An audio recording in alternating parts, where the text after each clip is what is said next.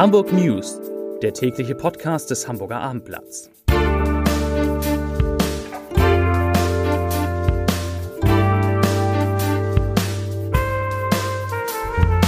Moin, mein Name ist Lars Heider und heute geht es um die Sperrung einer der bekanntesten Straßen der Stadt. Weitere Themen. Am Flughafen dauern die Sicherheitskontrollen wieder länger. In Teilen der Stadt sprangen heute Nacht die Warn-Apps an und wir liefern Ihnen die besten Pizzen und Pizzerien der Stadt. Dazu gleich mehr. Zunächst aber wie immer die Top 3, die drei meistgelesenen Themen und Texte auf abendblatt.de. Auf Platz 3 Karstadt-Deal nichtig, Stadt Hamburg kauft Gebäude in Harburg. Auf Platz 2 Audimax besprüht, Aktivistin schon wieder vor Gericht. Und auf Platz 1 Elbchaussee erneut für mehrere Monate gesperrt. Das waren, das sind die Top 3 auf abendblatt.de. Häufig reisende Passagiere am Flughafen Hamburg müssen sich mittlerweile wie im Film und täglich grüßt das Murmeltier vorkommen. Wer insbesondere zu den Spitzenzeiten die zentrale Sicherheitskontrolle passieren will, muss immer wieder mit Menschenschlangen bis in die Terminals 1 und 2 rechnen. Die Bundespolizei räumte auf Anfrage unserer Redaktion die erneut schwierige Lage ein. Die längsten Wartezeiten der vergangenen sieben Tage seien am 14. und 15. September mit jeweils 60 Minuten und am 18. September sogar mit 90 Minuten aufgetreten. Das sagte ein Sprecher der Bundespolizei. Betroffen seien jeweils die Zeiträume zwischen etwa 8 und 10 sowie 12 bis 14 Uhr gewesen. Die Gründe für die langen Warteschlangen, die kommen uns bekannt vor. Es waren eine personelle Unterdeckung des angeforderten Personals inklusive krankheitsbedingter Ausfälle beim Sicherheitsdienstleister, der für die Kontrollen verantwortlich ist. Das heißt, es gab eh schon oder es gibt eh schon zu wenig Leute, die die Kontrollen machen können.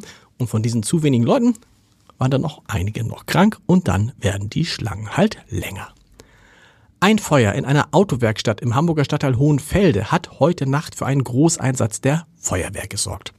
Da die Gefahr von Rauchgasen in der Luft bestand, wurde für mehrere Stadtteile auch eine amtliche Warnmeldung über die App Nina ausgelöst. Die habe ich, glaube ich, gar nicht.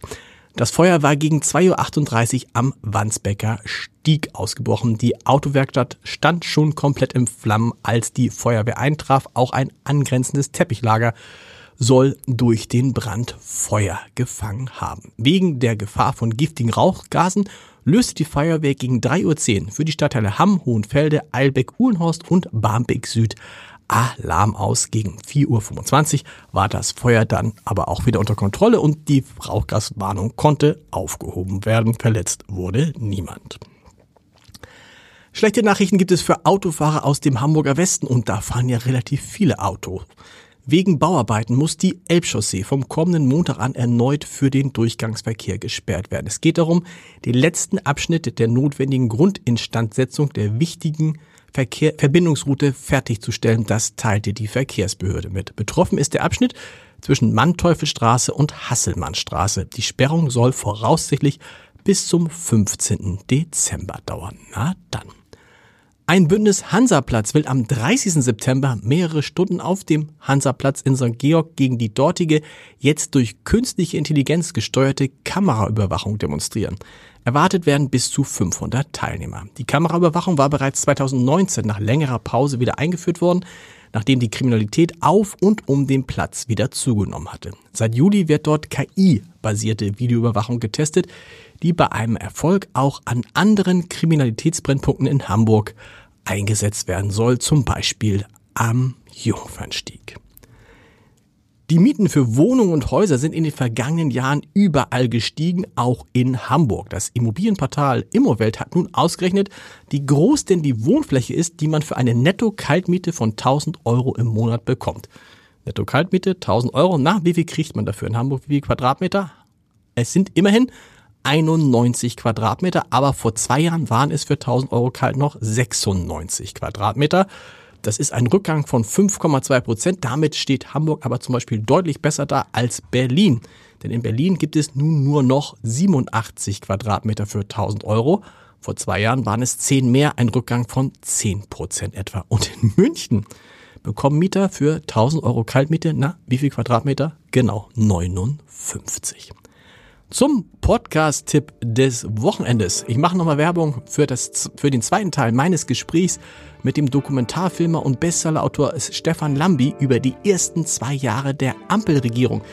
Dieser zweite Teil ist jetzt online im Rahmen des Scholz-Updates. Hören Sie mal rein unter www.abendblatt.de slash podcast und dort finden Sie auch unseren FC St. Pauli Podcast mit einem Gespräch mit Gerald Asamoah. Und nicht vergessen, Heute Abend spielt der HSV gegen den VfL Osnabrück. Das können Sie natürlich live auf abendblatt.de verfolgen und drücken Sie mal die Daumen bitte, dass sozusagen der Fluch der schwachen Spiele gegen schwache Gegner heute Abend schon gleich ein Ende nimmt. Das wäre doch irgendwie ganz schön. Ich wünsche Ihnen ein schönes Wochenende. Im Wochenendabendblatt von morgen, dem Sonnabendabendblatt, das Sie natürlich hoffentlich alle kaufen werden, erfahren Sie, welche Pizzerien die besten in der Stadt sein sollen. Und mein Neuer Favorit ist 60 Seconds to Napoli am großen Burster, echt wie in Neapel und günstigerweise direkt gegenüber der Redaktion. Schönes Wochenende, bis Montag, da gibt es die Hamburg News wieder um 17 Uhr. Tschüss.